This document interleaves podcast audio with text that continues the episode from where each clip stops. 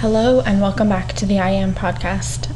Today, I've decided that I'm going to start a series, and I think this series is so important to talking about mental health, talking about the goals of this podcast, which, if you're not aware, is to reduce stigma and simply just raise awareness. Um, both very large, large, large, large goals, but those are those are the reasons that I started this podcast initially. So I am going to start a series on this podcast. So it's going to be separate from the guest episodes and it's going to be separate from just my solo recordings and it's going to be separate from the tips and tactics to support yourself and others with mental health struggles. This one is going to be primarily focused on diagnoses and kind of learning more about a lot of the diagnoses. Um, so the series is going to be called I Am Not My Diagnosis, and there's going to be multiple parts. However, I'm not going to talk necessarily a lot about more common, more quote unquote normalized mental illnesses. I'm going to be talking about the ones that are very stigmatized, have a lot of stereotypes, a lot of myths with them, in hopes that this will provide knowledge and maybe open your mindset to be a little bit more gentle with these types of diagnoses and just break down the stigma. So, I'm not going to jump into a diagnosis in this episode right now, but I am going to slap you with a whole bunch of mental health facts. Um, I have them all from trusted sources. So there's CAMH in in Canada, and there's the um, CMHA, Canadian Mental Health Association. I got some of these from the government websites. I got a couple of these from um, psychiatric journals that were in some of my courses this last semester. So they're all legitimate sources. If you want the sources, let me know. But I'm going to slap you with some facts and let you know kind of how we're going to go about debunking some of these myths and working on some of these stigmas and stereotypes. So, here we go. Did you know that according to the United Nations data, that it is suggested that approximately 1 billion people worldwide have a mental disorder? And this data is from 2022. 1 billion people struggle with a mental disorder in the year 2022, and it's currently on the rise. One in five adults in Canada and US live with a mental health condition. One in five. One in five. That is mind boggling to me. I just, I don't know how we're still in 2023 still so stigmatized and so hush hush and don't talk about mental health. So that's what this this series is designed hopefully to do. Um, so bear with me, I have a lot of facts here, and let's just continue because I think this conversation it needs to be talked about, and it's certainly not. So here we go.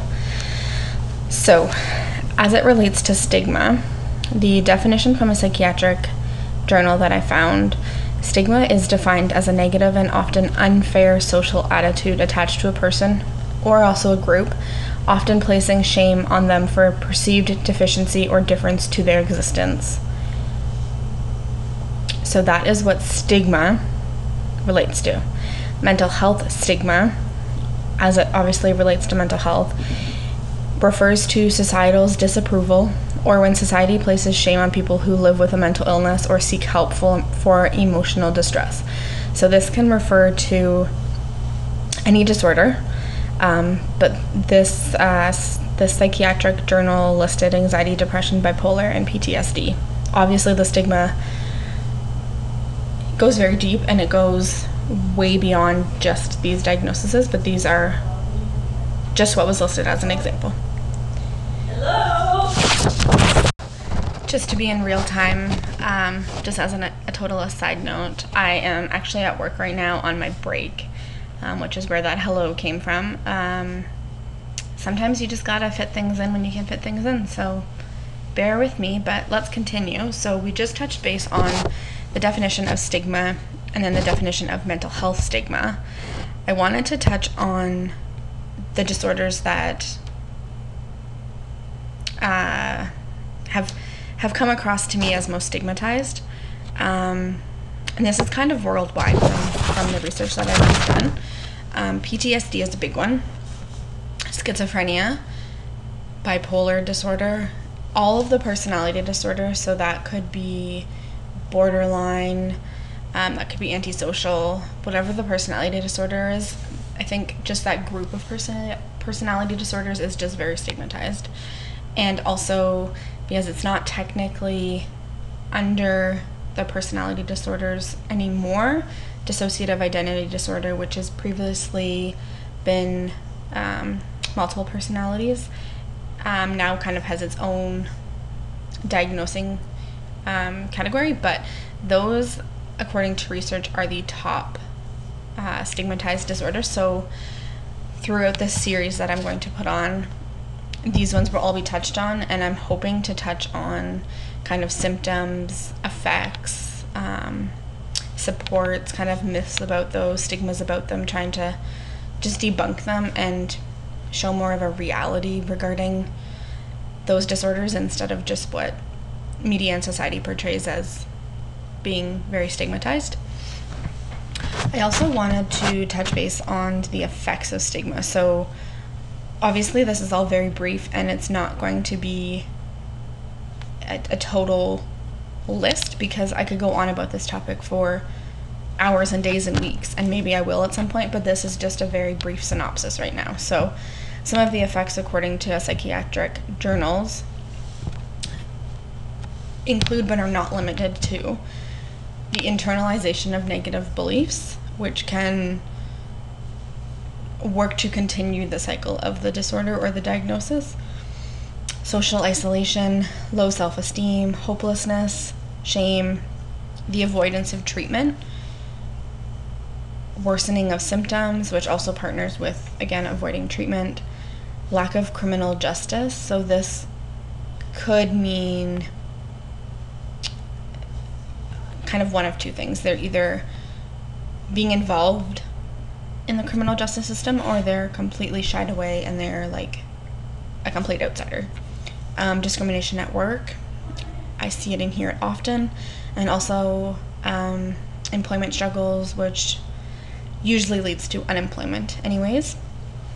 So, let's jump into stereotypes. Um, again, they're they're the stereotypes are partnered with the most stigmatized disorders, but kind of, in my opinion, anyways, kind of grouped with just mental health and mental struggles. Sorry, mental health struggles, not mental struggles, um, as a whole. So I just want to bring these forward and kind of keep these in the back of your mind as we go through this series and talk about all the disorders and maybe see if you, at some point or another, have found yourself kind of stereotyping and and uh, I guess just putting these stereotypes out in the world and seeing if maybe you can be a little bit more aware and more cognizant of what you're saying when it comes to mental health conversations.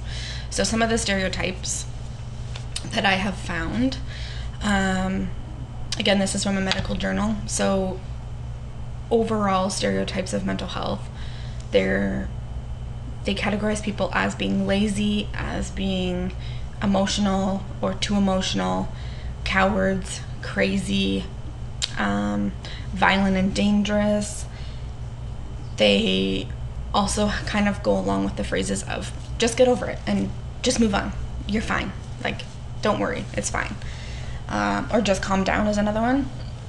I also noticed kind of in some research as to how media, social media, media and movies and clips and shows and all of that kind of portrays mental health as well.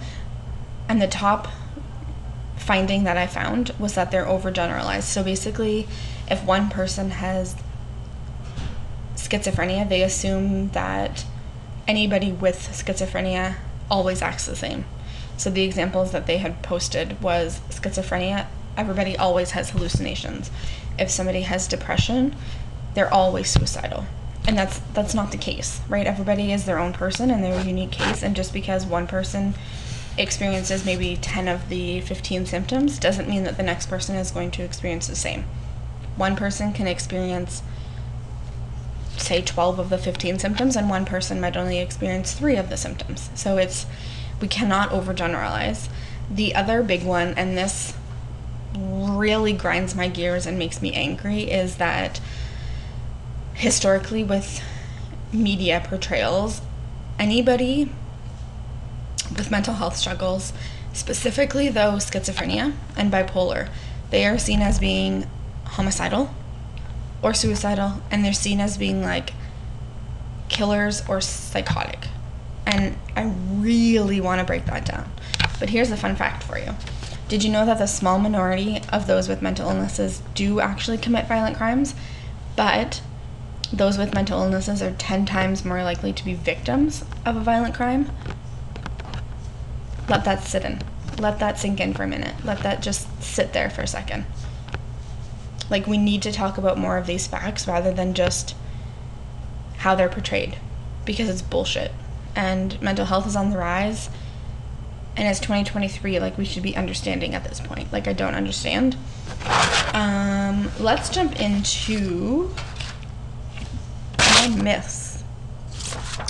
These are ones that I found on a Public Health Agency of Canada website. So to my listeners that are not necessarily Canadian, some of these will apply kind of overall, and some are more specific findings to Canada. But in this series, I will discuss more kind of worldwide um, findings and facts that I have found for all the diagnoses. I know I do have a lot of listeners right now in the United States and a lot in the UK, so I will try to kind of tailor some of the findings to those places as well, not just Canada. Okay, jumping into myths. So, the first myth that Public Health Agency of Canada noted was that positive mental health can't be measured. They can only measure negative mental health, not positive. A myth, let's debunk it. It can be measured in positive mental health. Um, there's a population health survey that shows us in Canada, so this one is Canada specific, that two in three Canadians can rate their mental health as either very good or excellent and four out of five Canadians report that they're happy almost every day, but not quite daily. So that's another really big one to to look into. Another myth: having a mental illness means that you cannot have positive mental health or essentially fun. So, enhancing positive mental health is possible for everybody, especially those with mental illness. There's approximately 5% of Canadians right now worldwide that report symptoms consistent with a mood disorder.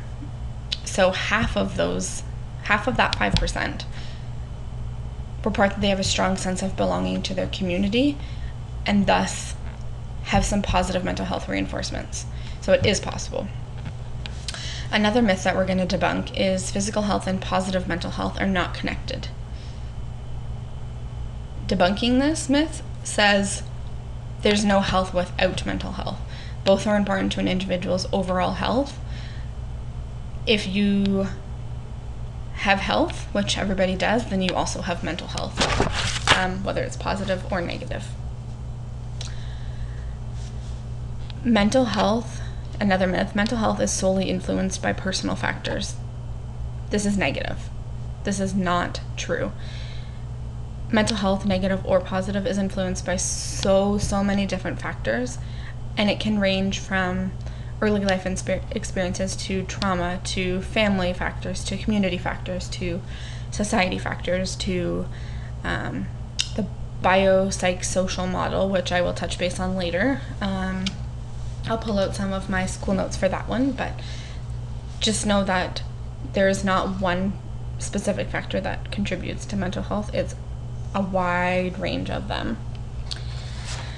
I also found some notes on another um, academic psychiatric journal that notes why we need to debunk myths and not necessarily how, but just why. And they gave several reasons as to why these portrayals, whether it's society, social media, media, whatever, are damaging. So let's talk about those. So, overall, these myths about mental illness, especially the ones where they say, you know, people with mental health struggles